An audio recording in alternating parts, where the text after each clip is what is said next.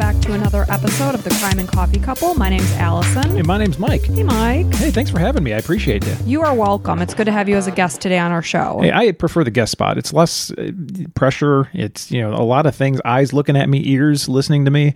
You know, now I can just kind of comment here and there and, and do my thing, you know, instead of uh, having to worry about that. And usually when I do my, my cases, I am going on like three or four hours of sleep. So, Yes, because you're a procrastinator. Yeah, and that's uh, that's okay, and that's okay. I'm trying to think like the Saturday Night Live. Um, I don't you even do know. you, boo. Yeah, that's what I'm going to do. It works for you. Yeah, so we're a married couple, and uh, we talk about true crimes over some coffee. Usually, I have my uh, cold brew over here, made all myself at the Keurig. And you're doing in our caffeine kitchen. today? Uh, no, no Okay. decaf. Yeah, afternoon typically. I like to do the decaf. I was going to say, we don't want to keep you raving all night. No, no. I mean, I don't need any help staying up late at night. I need to go to sleep earlier. Yeah, I don't know how you do it because I'm an early bird. I just like I feel like I, I like to get alone time, you know, at the end of the night. Like kids are kind of doing their thing, and then you're sleeping, and just kind of decompress, kind of sitting there a little bit. Not that you know that you are stressful or Well, our kids are pretty laid back too, so it's not like when they were little, little, I could get that. yeah, they're thirteen and ten, so it's But- not like they're three and five or something. And it's like all day long. Remember those days? Oh yeah, I I, re- I remember saying, "When will I ever get to have a hot cup of coffee?" Oh my God, you did say that. Because I used to have to, you know, we had a one-year-old and a four-year-old. I used to have to reheat our coffee, like my coffee, over and over again. Yeah. And now I'm like, guys, come spend time with me. And now they'll even have coffee with us sometimes. yeah, exactly. Yeah, and then the one's asking for Starbucks all the time, all not the coffee. time. But yeah, like her dragon drink or her pink drink. I'm like, you are like breaking the bank here, sister. Yeah, no kidding. Um, hey, if you're listening to this and you appreciate what we do, please leave a five star uh, review with some words over on um, uh, uh, Apple Podcasts. We'd appreciate it very much. It helps us. It's completely free to you. I mean, you already have your thousand dollar iPhone. May as well go ahead and click a five star review and say, "Great couple podcast." Blah blah blah. You know, Yeah, you we guys- would appreciate it. Yeah, very much appreciated. Um, and uh, it helps us grow uh, exponentially here. So Yeah, g- give us a rating, maybe tell a friend, that sort of thing really helps us out. so anything else uh, to cover today? No, I don't think so. Okay, yeah, it's short and sweet. Yeah, so we're going to get right into it. So this is the disappearance of Alyssa Turney. Alyssa Turney. Yes. Okay. So in the United States, approximately 840,000 children are reported missing each year, which equates to about 2,300 per day. Worldwide, about 8 million children are reported missing each year. Less than 1% are taken by someone they don't know, 91% are runaways, and um, family abductions make up for about 5% of missing children. Okay, repeat the first part to me. So 91% or less than 1% are taken by someone they don't know. So a Meaning stranger. 99% are taken by somebody they know. Yes. Okay. And, and 1%, a small, small percentage are Um, Yeah. taken by somebody they don't know. And 91% of kids that are reported missing are actually runaways. Okay. And then family abductions make up for about 5% of missing children. okay. And family. So I wonder what the others, uh, just somebody they know. Yeah, somewhere. exactly. And it was weir- really weird because as I was doing this research, an Amber Alert came through my phone. Oh, yeah. So it was just odd timing See, that. now, maybe I'm a dick. I always want to turn off the Amber Alerts because they're so annoying, but at the same time, you know, somebody's looking for their kid. So Right. the least I can do is, is look at my message while I'm checking Twitter and Instagram and stuff, you know. So it's, it's, one Yeah, of those because things. kids are found that way. Yeah, absolutely. I Although the problem is that most times I get it, and it's like something from like you know four hours away Yeah, this one was. It was Jupiter, Florida, which is on the other side of the state. near Miami. Yeah, so that mean, but then we don't know. Are they heading up this way? Who Right. knows? Keep your eyes peeled. So it's worth looking at. Absolutely. But an FBI report from the last 10 years indicated that less than 350 children were abducted annually by strangers. Obviously, stranger danger is something that's very scary, especially if you watch scary movies, you listen to true crime stor- uh, stories, you just assume like your kid's going to get snatched off the street. And 350, you know, while a percentage wise it's very small, it's still a, a significant amount of people and Yes. kids being taken by Yeah, people they exactly. don't know at all. 350 around the U.S. But of the 840,000 that are reported, Yeah, like I said, very you know, small percentage. Very small percentage, but still scary nonetheless, like you said. 7.57% of children that are abducted by strangers make it back home.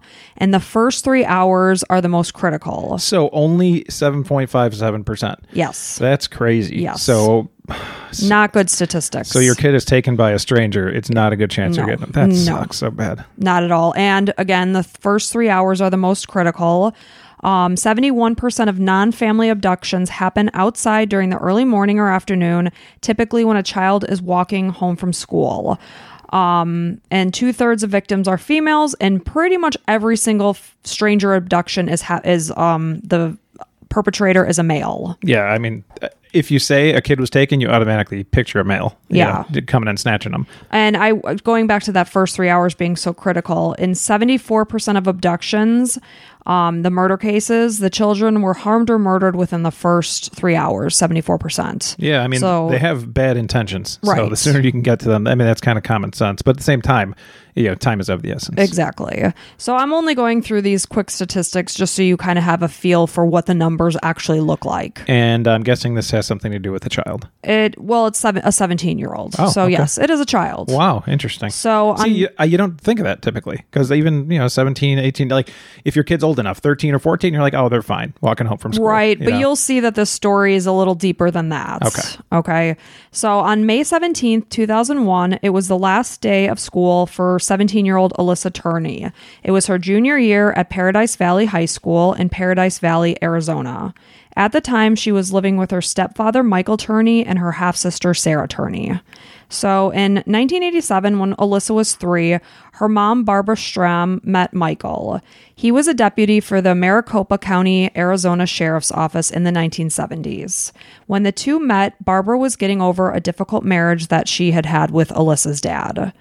Barbara viewed Michael as basically this man who swooped in. It was her knight in shining armor.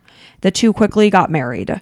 Alyssa, at the time, had an older brother, and Michael had three sons, and neighbors kind of viewed them as the Brady Bunch. It was, you know, two kids on one side, three on the other coming together. combined family. Exactly. And then in 1988, Barbara and Michael had their own child together, and then this was Sarah. okay. So um, the family didn't like to use the word step, like stepbrother, stepfather, etc. And Michael officially adopted Alyssa at some point in the marriage. Nice. So things began to change though when Michael left his electrical job. And then a few years later, things took an even darker turn when Michael shattered his knee. I guess he was up on the roof and someone was holding the ladder, and the ladder slipped and it came down on his knee and basically shattered it. Now, did you say Michael was the former sheriff? Yes. Okay. Yes. And so at this point, he was out of the whole sheriff business and doing things like slipping off of ladders. Right. Okay. So people don't even really recall that j- with this injury, but I did read the word that his kneecap shattered. That's supposed to be a terrible injury, by the Yes, and, and and I'm sure it is. They did say though, from what I read, I didn't even see him in a cast, and yet he never worked again. way. Oh, So it was kind of alluded to the fact that trying to get some insurance money or something. Perhaps, but I don't ever like to Allegedly. make assumptions. Allegedly. you know, because again, like you said, if your kneecap shatters, it couldn't be a good thing. Yeah. Um, so he always had also on top of that, he had issues with mental health. And I guess a condition of his disability was that he had to go to counseling and therapy. So he did see a therapist twice a week based on his disability that he was receiving. Very, very important to go see a professional for any kind of mental things. A hundred thousand million percent agree with Like that. let's let's make sure that s- stigma is no longer out Yes, there. there. should be no shame associated with seeking mental health um, and help. And then, if you need medication, you shouldn't be ashamed that you have to take medication to make yourself, you know, feel better. Yeah, we know uh, some people in our family that are against any kind of like mental med- medications. It's like ah, there's a reason it's out there, and it's proven helpful for a lot of people. If you could bring brightness into somebody's life, why wouldn't you do it? right, at least try it. Exactly. So when Alyssa was nine and Sarah was four, Barbara sadly died from lung cancer. Ah. She battled the illness for less than two years and she was only 34 when she died. Ah, it's young, and I was I was hoping there wouldn't be a divorce or something because they were supposed to be the Brady Bunch. Right, and there wasn't. It it ended in death. So Sarah said that her father went into a deep depression after her mother passed and became a person that her older brothers really no longer recognized. So it truly affected him after his wife passed away. Wow, the big time, you know, life partner that he pictured being with forever, and then he loses her at 39, 38. She was only Four? 34. Oh, that's Yeah. So as time went on, Alyssa started working at a fast food restaurant, which I know very well because it's one of my dad's favorite when we go out west, Jack in the Box. Uh huh. He always gets a taco for the baby. Yes, he's very big on the Jack in the I Box. guess there was a commercial that said and a taco for the baby. Yeah. So he always says taco for the baby. So, according to her sister Sarah, um, Alyssa was a dedicated employee. She never missed a scheduled shift. She loved getting out of the house, earning extra money to save for her future, and also using it as a social platform. She, you know, was a very big social butterfly, probably loved her um, fellow employees as well as dealing with the public. I'll tell you, any youngsters out there, if you're looking to meet people, getting a job is absolutely important. Uh, that's where I met you It's exactly at what a we Mm-hmm. bagel met. shop. You know, I just kind of wanted some extra scratch to be carrying around, be able to buy my own gas and stuff like that. And, you know, met you. I wanted to meet a bunch of girls, wanted to date every single one of them. And it turned out, dated you. And it was, um, you know, the end of, end of my life as far as I knew it. In a good way, Mike. The Uh, end of your life or the beginning of your The life? end of my life as I knew it. Yes. Yeah. And then now, I mean, it depends on the day you ask me. Yeah, but we really did get a good group of friends working in that environment. So, So I don't, I don't blame Alyssa for going out and meeting some friends that way. yeah, it's a win-win situation. Like you said, extra cash plus friends. So she she loves socializing. Um, she was didn't exactly love school, but she got mostly good grades. I guess she had a D in physical education, but other than that, she did pretty well. She skipped sometimes. Yeah, some people just don't like it. You know, kind of like Exactly. art. If you think art is just stupid and it's not, you know, something important in your brain or PE, maybe it's like this is stupid. I hate sports. Why should I do well? Right. So she was described as brave, strong, outgoing, willing to do anything for anyone. She was caring, fun, sarcastic, and energetic. And I did watch a bunch of home movies from her, and you could absolutely tell that all of this was true. She had a big voice in the room. Like star of the show kind of thing. and absolutely. demanded the attention. Yes, Yeah. very much so. So she loved listening to Marilyn Manson. She loved to doodle in her notebook. Marilyn She- Manson. So was she goth? she liked um no, she she did like Limp Bizkit, Tool, things Ooh, like that. Oh, She's right up my alley. Yeah, but she she dressed, you know, not goth or anything like that. Love all those bands. But she wrote in like the bubble letters in her notebook and you wouldn't expect that from somebody who likes Marilyn Manson and Corn and Tool. it was cute though. I don't I didn't he- see corn. Oh, not but Corn. I'm going to assume that. I'm just Yeah. going to assume because she likes Limp Bizkit. She wore a wristful of bracelets, each with its own story about how she got it and who it was from. Alyssa loved kids. She knew that one day she wanted to be a mom, and she was also taking child development classes in school. So, Sarah wrote a blog post about Alyssa in 2019. She described Alyssa as more than just her sister. She was the closest thing she had to a mother, since Sarah was so young when her mother did pass away. She said that Alyssa would nag her. She would suggest that she do more with her hair, but the two decorated for the holidays together, and their love was persistent and unconditional. She said even when they fought, Sarah knew that Alyssa loved her and that the anger would subside. So on Alyssa's last day of junior year, Michael dropped her off at school as he always did. But this day, he picked her up early so that the two could go for lunch. According to Michael, during lunch, they got into an argument. Alyssa was wanting more freedom, and he told her, As long as you're under my roof, you're going to have to check in with daddy because daddy is a nervous wreck if you don't. Um, well, and part of it too, you know, he doesn't want to lose anybody else, and I'm sure he's always just overprotective. You know, Right. he he lost his wife and her mom, and you know, he just doesn't want. He wants to have more of that control because he feels his life might be out of control. You know, I'm no psychologist, but that seems like That would make sense. So he claimed that when he got home, Alyssa basically jumped out of the car, stormed into the house, and t- went to her room. He headed out. He went to pick Sarah up at school. It was her last day of seventh grade. She had been at a water park for the day. Um, they took a field trip, but he was getting her at school. And Sarah said she didn't notice anything different or unusual about her dad's behavior that day. She said that he was late in picking her up to the school, so she walked over to a really close friend's house that lived right by the school. She called him from there to let him know where she was. Sarah said that Michael continued to call Alyssa on her Nokia phone, but he couldn't get a hold of her.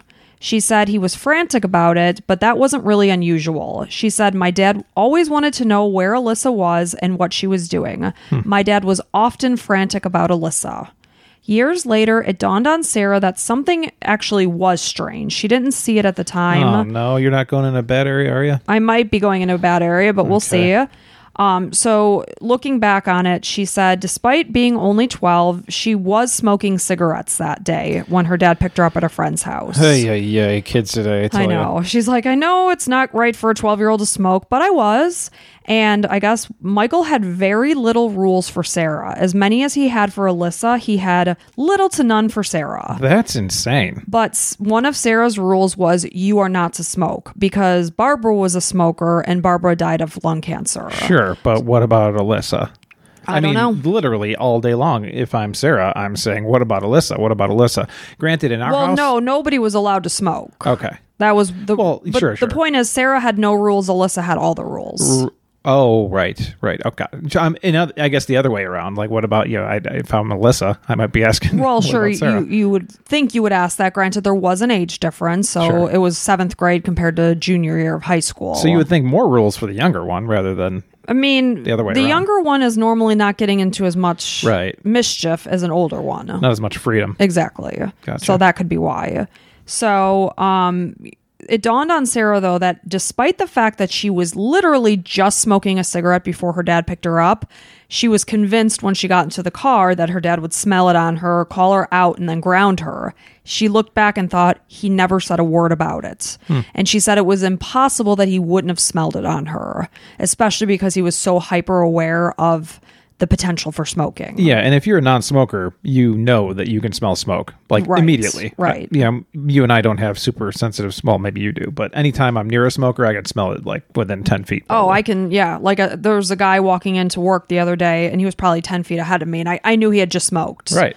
It was that pungent. Even when they talk to you, you can smell it on the breath, and yeah. but you know Michael right didn't away. pick up on that. Interesting. So Michael asked Sarah to call Alyssa, but she didn't pick up. When Sarah went into Alyssa's room, she found that she had left a note on her dresser. It read, Dad and Sarah, when you dropped me off at school today, I decided that I really am going to California. Sarah, you said you didn't want me around. Look, you got it. I'm gone. That's why I saved my money. Dad, I took $300 from you. So she basically ended the note there. So she didn't have a good relationship with Sarah. It sounded like it was a typical teenage relationship where it's like, I love you, I hate you, I hate you, I love you. And obviously, Sarah is jealous of Alyssa a little bit. Um, I didn't Maybe get the- anything about. Why would you think Sarah would be jealous of Alyssa? 'Cause- Alyssa has all these rules on Yeah. her. Sarah does not. The dad pays a lot of attention to her, it sounds like. I mean, it's not good attention Right. from what I'm gathering. yeah. Okay. So my whole thing was is that it's a typical teenage sibling relationship. Yeah. They were very close, but they butted heads and fighted or fought, fighted. They fighted. They fight it. Sometimes they me fight and my it. sister fighted too. Right. so it, it's very normal for siblings to to have that love hate relationship, but ultimately it's love. Right. So the other thing that was strange was that Alyssa's room was normally extremely neat and tidy, but on this day the backpack was like spilled over. All the contents were kind of strewn about the room, so that was something weird.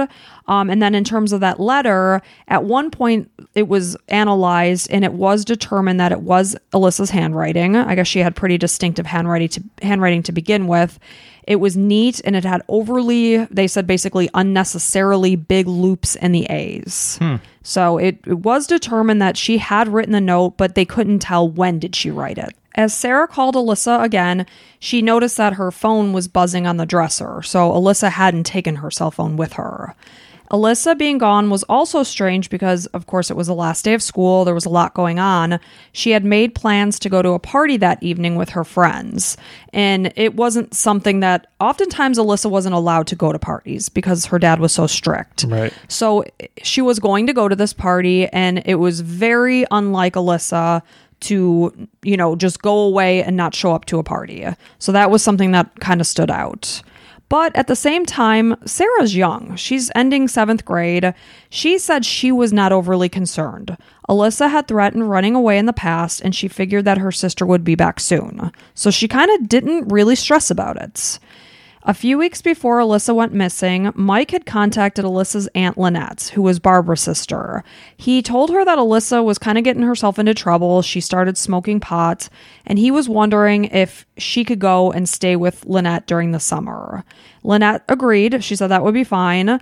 She did find it unusual that Michael was calling because apparently, after her sister passed away, she had very little contact with Michael. So it seemed out of the blue that he was calling. A little unusual. Yes. And it also kind of seemed like he was surprised when she agreed and said yes. Huh. And everything was fine. They ended the call. And then, not long after, he called back and said, You know what? I'm not going to need your help after all. So, after everything was said and done, of course, at this time, Alyssa's fine and well. But after Alyssa went missing, Lynette kind of thought it was strange. She thought maybe Michael was like using that as just like a ruse, as a setup that, oh, Alyssa ran away. Well, like, why would the guy, he never calls me. And then all of a sudden, out of the blue, he calls me and asks about Alyssa coming over and then says no. And then Alyssa's gone. Right. Like, this is weird. Just too many things that don't add up. Exactly. It was just, it was too uncharacteristic in, in a, several ways. And maybe it's nothing, but you got to talk about it because it could be something. Right. And she started to suspect after the fact that maybe he didn't want Alyssa to come to her because she might confide in her about certain things that were going on in the house. And that's all, you know, just projection. it's she doesn't know. speculation. She Yeah. doesn't know.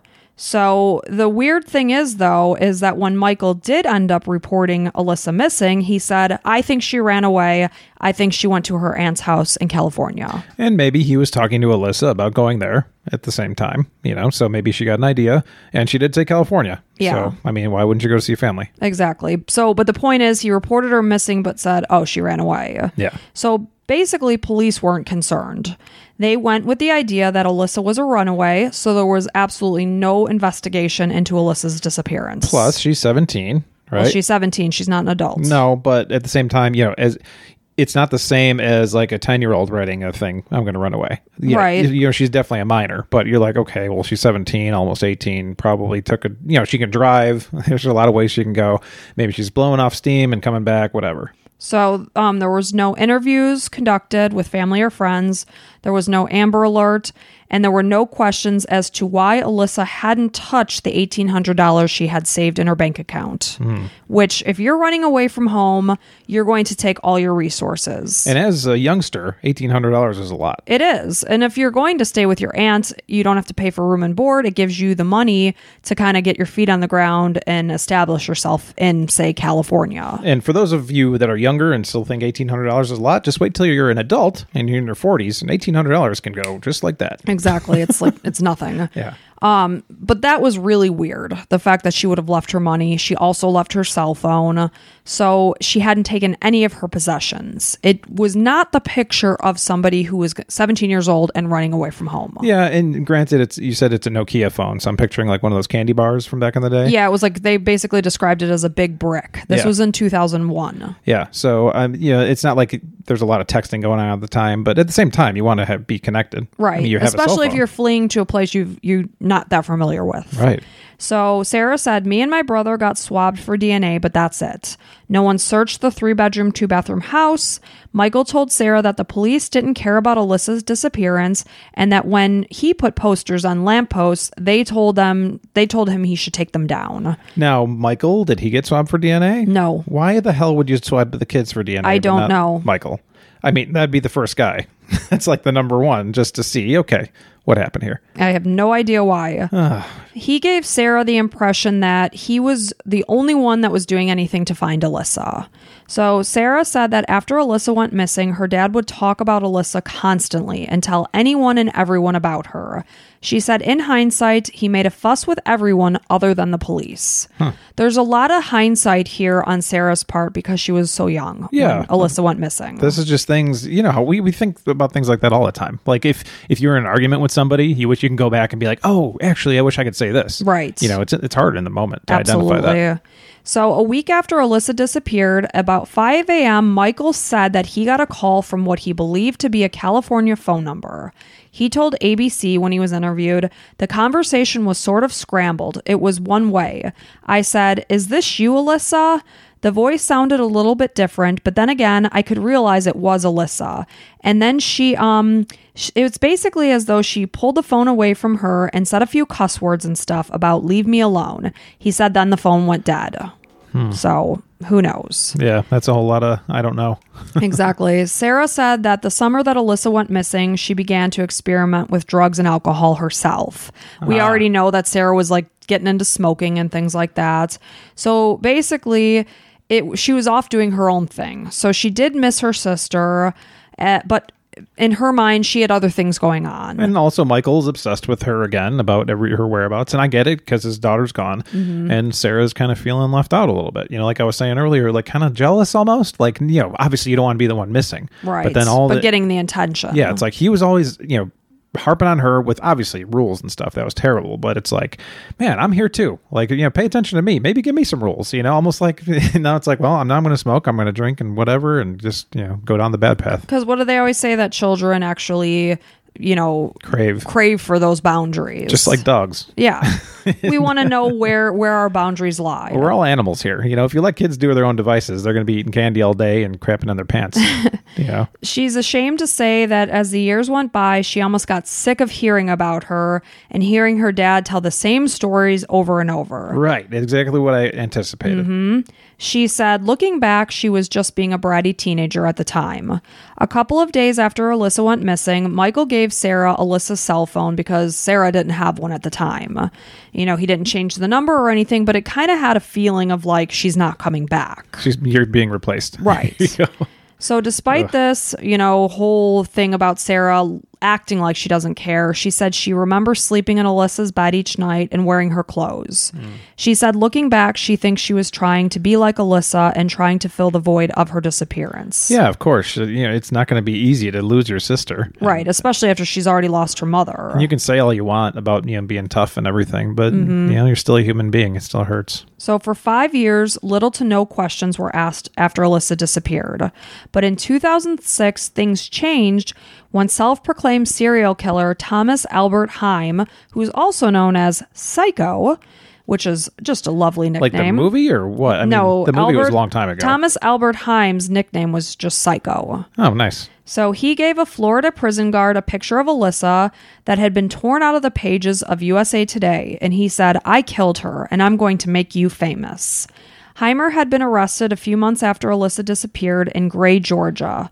He was found driving the car that belonged to 30 year old video store employee Sandra Goodman, who had been found strangled and stabbed the day before.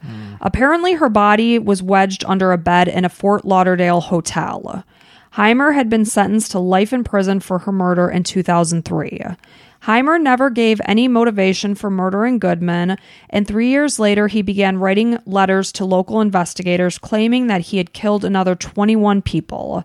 Women, typically like Alyssa, who had run away and just kind of disappeared.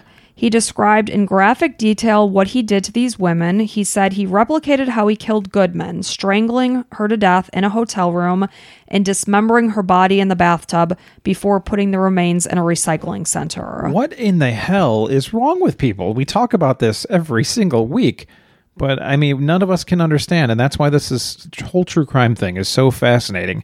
It's like none of us, hopefully, none of us listening to this can picture just finding some random person on the side of the road that's running away or meeting somebody that's like, "Yeah, I ran away from home." And it's like, "Okay, well, I'm going to kill you and dismember you Yeah. in the fucking hotel room." Let's hope none of us can possibly wrap our heads around that one. And if you are, then that's a natural thing occurring in your brain and try to get help because that's not the right thing. yeah, quickly. Yeah. So, detectives from Phoenix PD's Missing and Unidentified Persons Unit flew to Florida to speak with Heimer. They quickly figured out that his description of Alyssa was not actually accurate. He claimed that Alyssa was a heroin addict, but this just wasn't true. You know, when you're into heroin, your friends would know. Yeah. There'd be signs. It just it wasn't Alyssa. Well, heroin's supposed to be super, super addictive, so you'd probably get a good sense, you know, just Right. that the person was doing this, and also you know, their friends. she was still reliable at school. She was reliable at work. There was no signs to indicate that she was taking heroin. yeah, maybe a little uh, munchies and stuff, or weed and whatever, Right. but nothing like heroin addiction. And then he said, Well, I might be mistaken. And he said he did kill a woman, but perhaps it wasn't Alyssa. Well, when you kill twenty-one people, it's hard to keep track of which one's which. Right.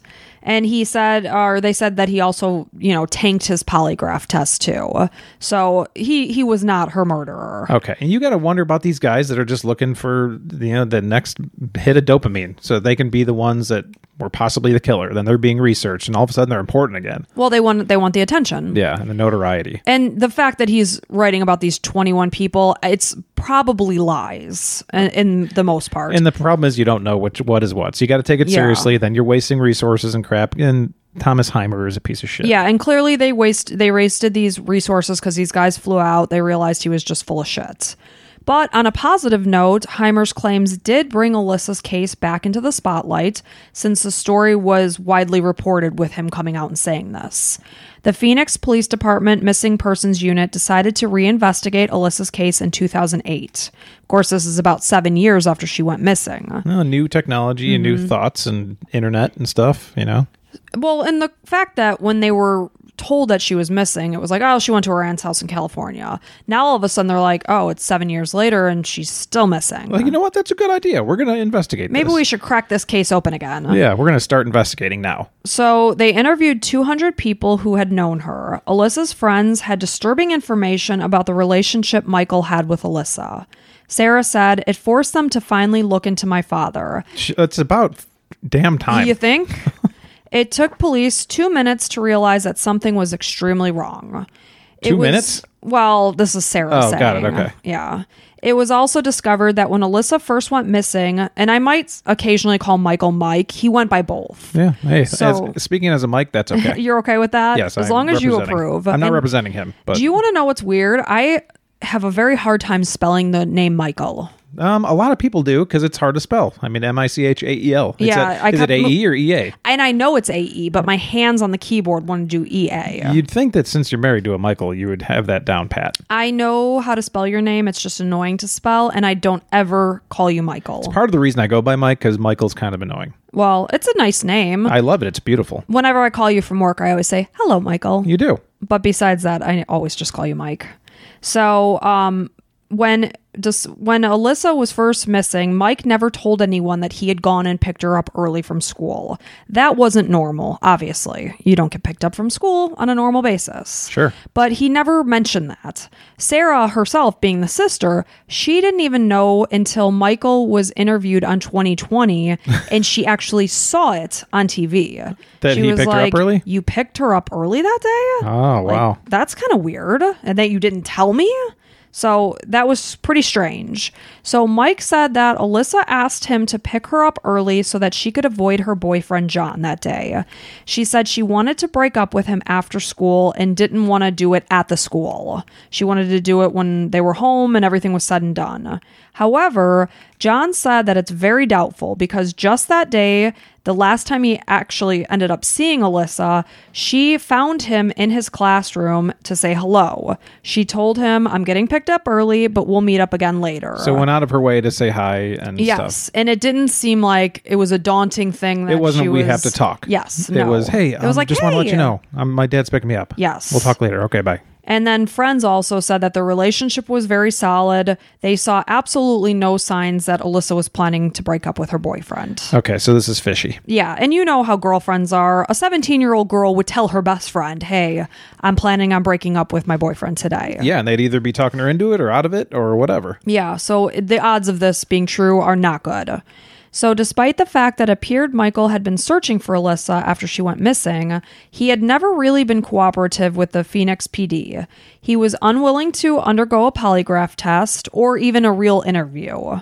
So, Sarah basically at this point in time was becoming the point of per- the person of like contact within the family to communicate with. And she's still young. Yeah, she like was how the still- hell is that pop? Like, wouldn't as a cop, wouldn't she be like, um, I mean, we need you?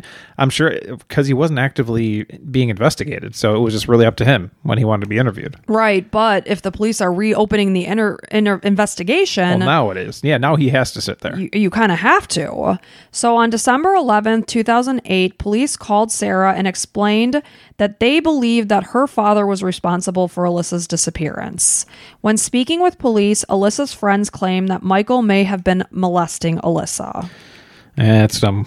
I mean, it's especially it, it stands out because he had so many rules for her. Like he wanted the control. The control. Uh, and that's control that comes from raping and molesting and all Yep. that shit. God, I hate that stuff. He It's- should be, he should be burned alive if that's the the, the fact. It's horrible. So, despite all of this, at the time, Sarah still had no suspicions that her father was guilty of Alyssa's disappearance. Now, you need to keep in mind, too, this is a teenage girl. She's lost her mother, she's lost her sister, and now she's at risk for losing her father. So, I don't put any blame on Sarah at this point in her life of not suspecting her father No, of course not. I- because you she's a don't kid. want to believe it. She's a kid. She's a child. Yeah, I mean, if, if our son had some information and stuff, I could never like you know he's thirteen. So you know, maybe our daughter who's ten or whatever. I mean, yeah, they're all different. I mean, even a ten year old, you're like you're you're still a ten year old. Right. How old was she at, at that time? At this time, I'm not entirely sure how old she was, but probably somewhere around, okay, because this is seven years later. So she would have been right around 19. okay. So, Well, at 19, you have more information, but not enough to put it all together yourself. right. And as all of this is going on, it's basically the pieces of the puzzle are floating there. They're, s- they're starting to fall into place. But at this point in time, Sarah is still believing that her father is innocent and that there's no way that this happened. Because that's been her thought process her entire life. Yes. So Sarah also said that her father had never been abusive to her. She gave he gave her everything and anything that she would have ever wanted. She said that her dad was always considerate and giving with her friends. He'd be the guy who would give my friends 5 gallons of gas if they ran out. He would give them $10 because they needed it. He was outwardly kind and generous. He always helped our neighbors. He gave to charity. He fixed people's stuff. So, out of the blue, around this time, Mike contacts the police to let them know something just completely out of left field. He tells them that he has a new idea as to what could have happened to Alyssa. He said that when he wor- was working at electrician back in the 80s, he had complained about the working conditions and he believed that the union hall had a grudge against him and went after Alyssa. Now, keep in mind, this is something that happened back in the 80s, and Alyssa went missing in 2001. Yeah. And Michael hadn't really worked in this field in many, many, many years. Well, this guy's a psychopath. So this is very strange. Yeah. So when police went to speak with him, Mike was just happening to be outside checking his mail. Police found that he was carrying a knife, two loaded guns, and seven magazines of ammunition at Holy- the time that he was out checking his mail. Holy shit. That's, That's a lot. That's, the- I mean, you're expecting to go to war with that Right. kind of stuff. So now it's time for the police to dig a little deeper here and look at the house. Yeah. So, in the area where Michael and Sarah lived, about a 100 neighbors had been evacuated from their homes. They stood nearby, watching behind the police tape that lined the streets, hoping to see what the hell is going on. Why was I told to get out of my house? Yeah. Why? Well, we'll find out why. So, Phoenix Police Bomb Squad and the Bureau of Alcohol, Tobacco, and Firearms and Explosives were searching Michael's home. Sarah was brought inside and told to take their three dogs outside. All of this is going on. She has no idea why, what is happening. He's like an end of the world kind of guy or something, or protecting himself, or uh, I can't imagine what they're, but what you're about to say. So she she has no idea why a bomb squad is at her house until later on that night when she actually sat down and watched the news. She Wow. finally figured out what the hell was going on. She learned a lot more about her dad from the news than her dad. it's really true or 2020 or whatever. So, according to a police spokesperson, it was described as the largest seizure of improvised explosive devices that the Phoenix PD had ever made. Of what IEDs. they found in this. Is that what it is? IED, uh, improvised explosive Who the device. hell knew? It was it's like the pipe first- bombs and shit. Yes, that's exactly right. Yeah. So, police had found more than 28 pipe bombs and other explosive devices, 19 loaded high caliber assault rifles, two handmade silencers, and a van that was filled with gasoline. There was a safe in the house that contained a 98 page manifesto entitled Diary of a Madman Martyr. It was written by Michael. Oh my god. Yes, this is. So potentially they could have saved these other kids too, like Sarah, and I don't know what he was planning. Well, the the 98 page thing that he wrote gonna write it out. will tell you exactly what he had planned to do. okay. So he attempted to explain that this is why he was so well armed, what the contents of this manifesto was.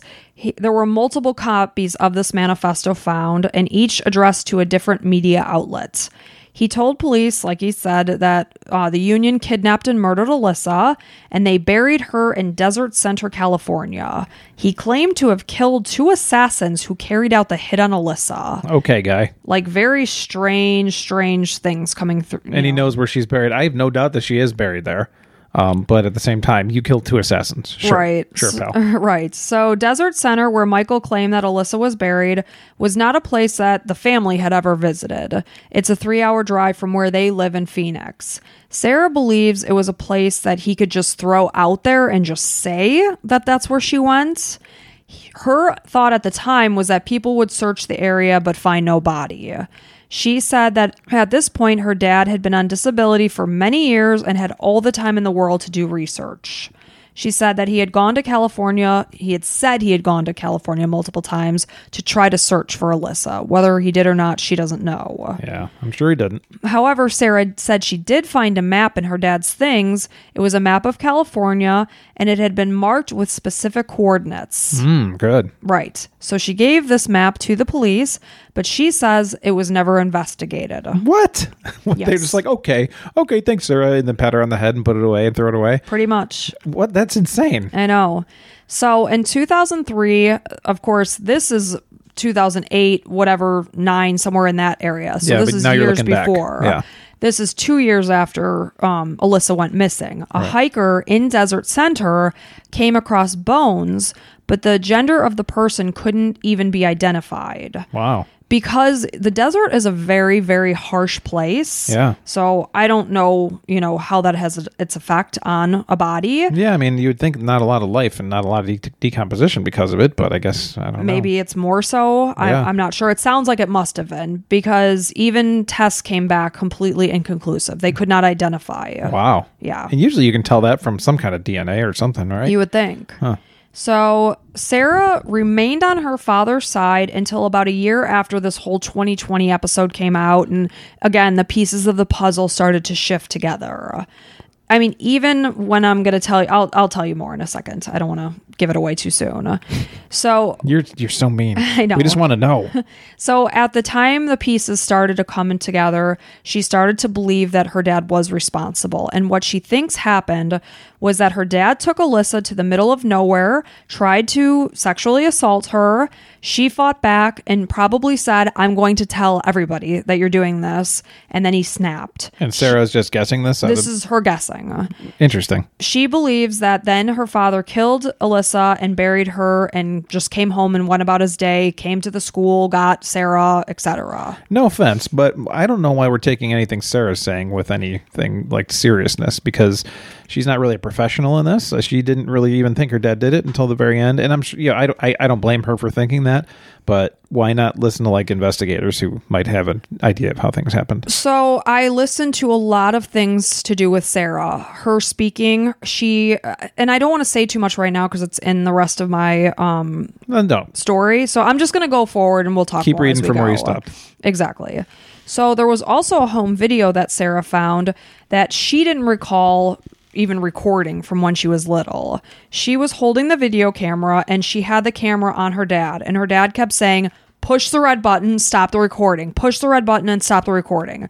But she was a, a kid and she was like, No, I want to record myself. So she turns the camera onto herself. And then you can hear Alyssa ahead screaming, Sarah, Sarah, dad's a pervert.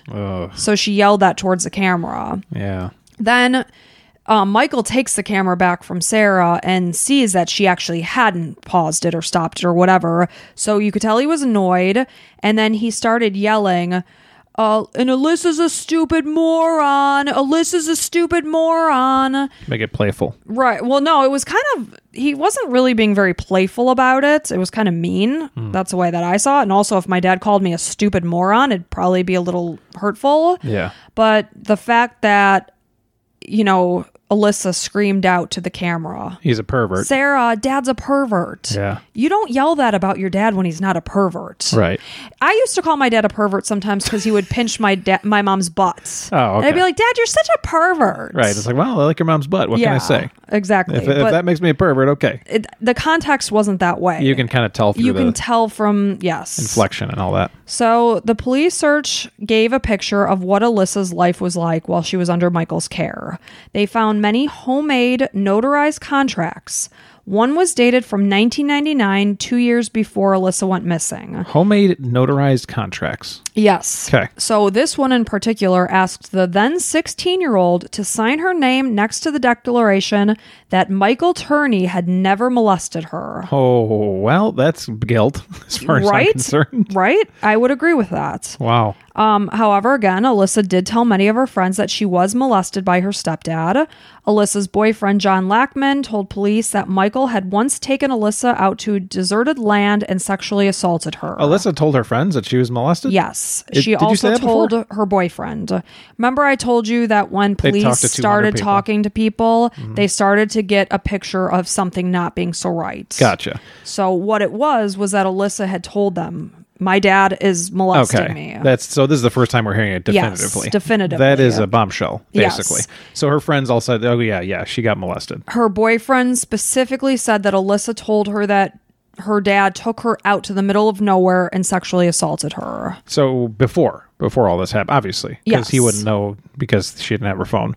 So, oh man, This was all coming out while Alyssa was still there. She was well and fine. man alive. If uh, if if there's other people out there listening to this and you know about stuff, I mean, you got to report it, right? Right. A 'Cause- hundred percent. And you know, I know it's it's got to be very scary to be in that situ- situation, especially when you're a child and it's somebody that you're supposed to trust. And do it anonymously, you know, if you want. Like, you know, i- if you don't want to be involved in everything, just do it anonymously. It's- Mm-hmm. send the email, or you know, make up a Gmail address or something, and send it. right and and i know it must be just a horrible situation because like where alyssa is 17 she's got her 12 year old sister she doesn't want to upheave the whole family because then if he goes to jail what's going to happen to sarah who's 12 Sure. you know but you just have to know that you should never be subjected to this kind of abuse Yeah. the scariest thing that i had read though is that a school teacher confirmed that alyssa told her that she Oh. was being molested And isn't it legally their obligation to tell people the authorities? yeah, that's what I thought. Hmm. But it wasn't the case.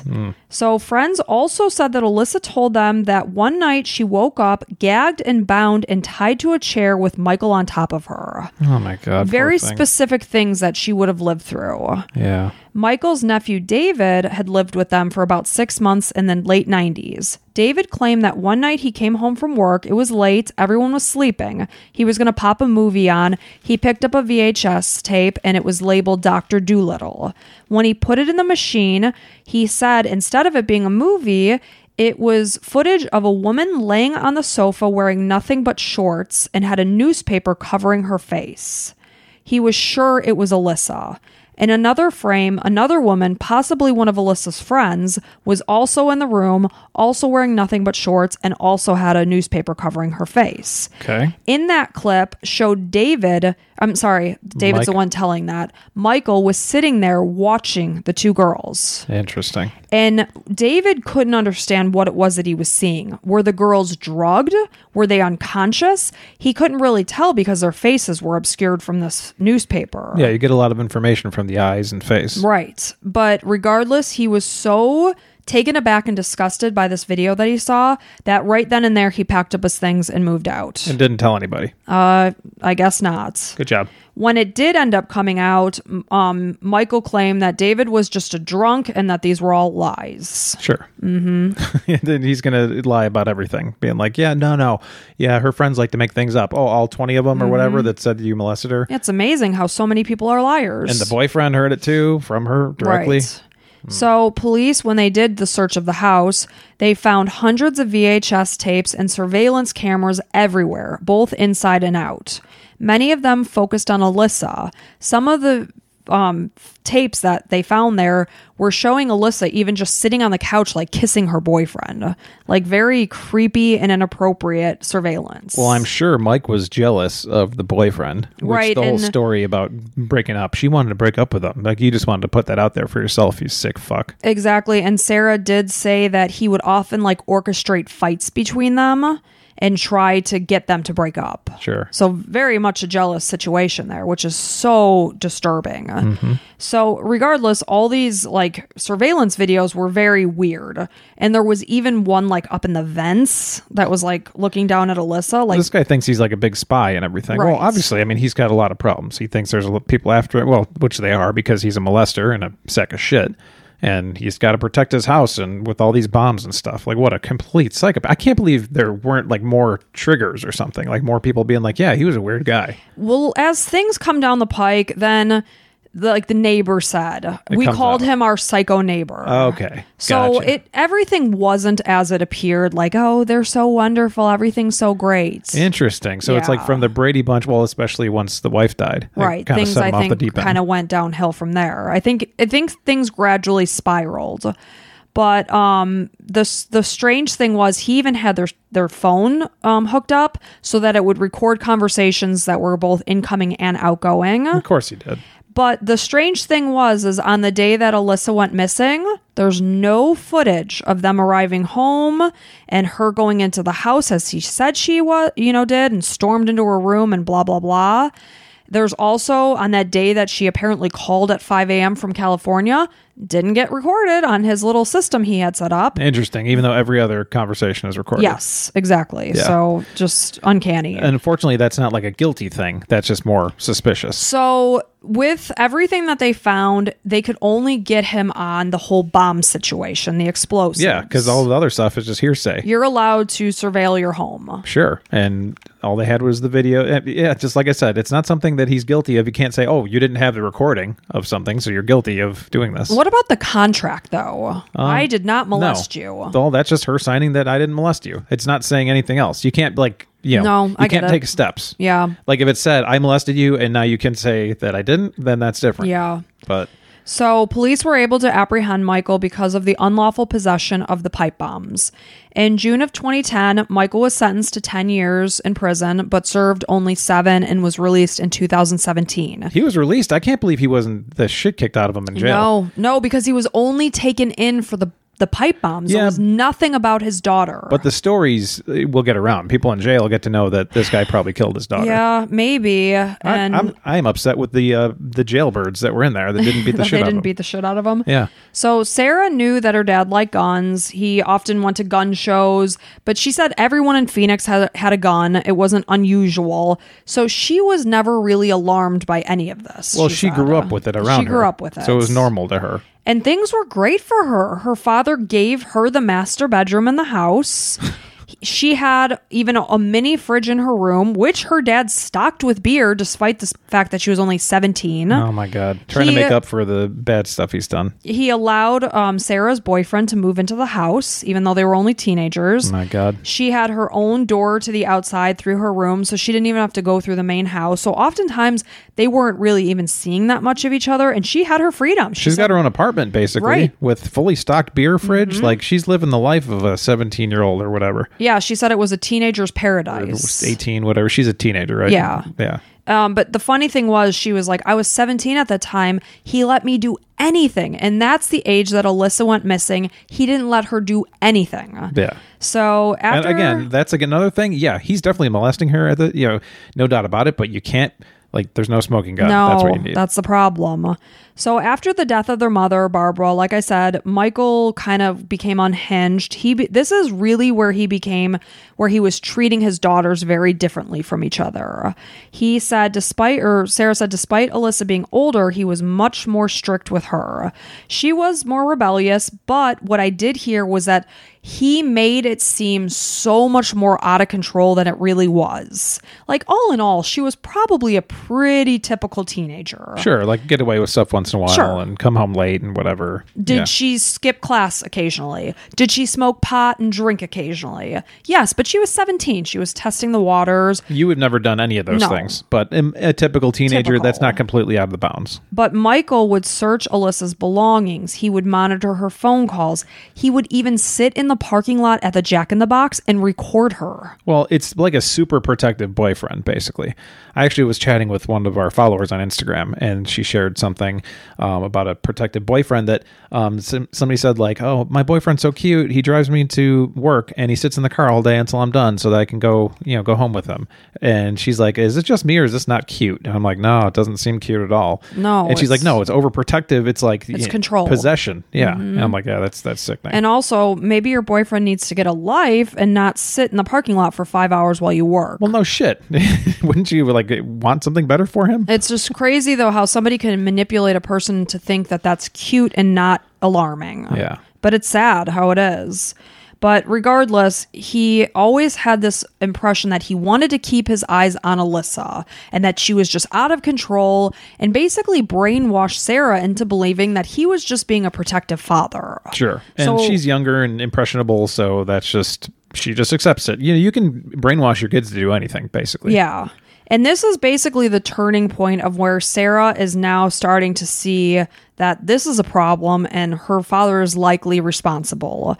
So, six months after Michael was released from prison, Sarah asked him if he was responsible for Alyssa's disappearance. He replied that if she wanted to know the truth, she should come visit him on his deathbed. The two met at Starbucks and spoke for over an hour. She said he was trying to be emotionally manipulative and even got aggressive when it wasn't working. This is where he's seeing the shift that my daughter, who protected me and tried to even get him out of prison for this whole pipe bomb situation, is now seeing the light and turning on him. But he continued to say, You will get the truth when you talk to me on my deathbed. So she thought in her head, if this isn't a confession, I don't know what is. It's not a confession yet. It's still not a confession. So she recorded it and took it to the police. But again, Again, yeah, police I can say said anything. Like, that oh, they couldn't do anything about it. wait till I tell you what I did when I die is basically all that's saying. they said without a body, they couldn't do anything about it, and it wasn't a true confession. But Sarah was told when they arrested her father about the whole pipe bomb situations that they were going to get him on the whole thing with Alyssa.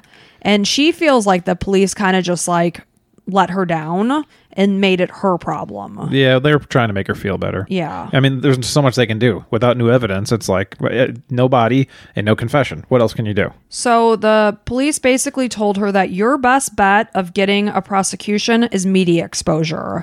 So, you know, they left it in her hands to take matters further. So she did exactly what they told her to do and she did go out and speak on podcasts and Great. and X, Y, and Z. Um, David, Michael's nephew, also came forward. He said, I don't seek attention. It's not about me. This is about a 17 year old girl whose life was snuffed out because her stepfather didn't want anyone to know his dirty secret. Absolutely. Mike Turney killed her, and the truth will come out. Sarah said that she's grateful to still have memories of Alyssa that aren't tarnished by everything that's happened after she went away. When I think of her, I still think of my tough older sister who taught me how to be tough too. She gave me so much strength that when she or when she was here. Now I'm using that strength to fight for justice that she deserves. So Sta- Sarah basically at this point made it her mission to get justice for her sister. She cre- created a TikTok account. She advocated for Alyssa's, um, you know, justice. She built a case against her father using this social media platform. She also got active on Facebook, Instagram, and Twitter.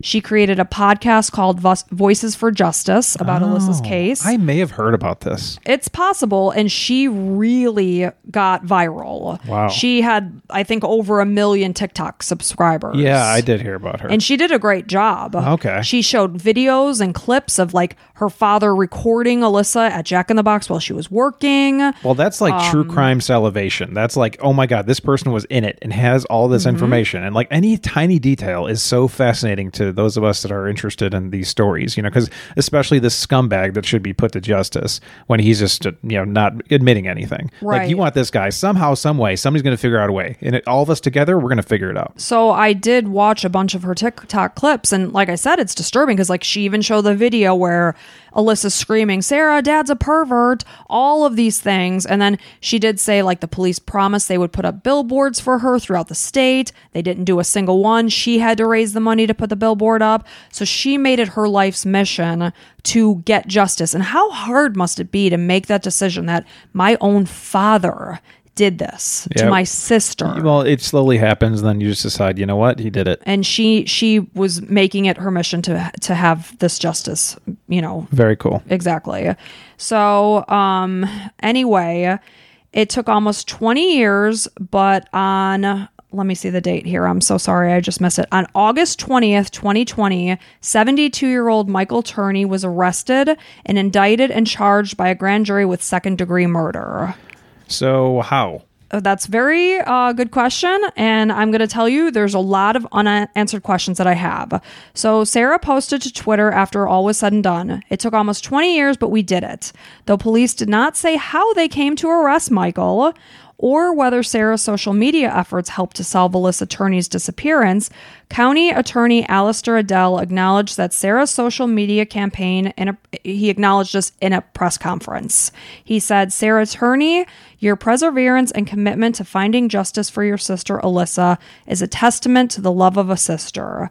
Because of that love, Alyssa's light was never gone out and she lives on in the stories and photos you have shared with the community. This passion you have demonstrated to her during your journey is something that will keep Alyssa's memory alive forever. It is a complete mystery as to what prompted his arrest. You know, and I, I have an idea. And um, Sarah, it's inter- interesting with Sarah.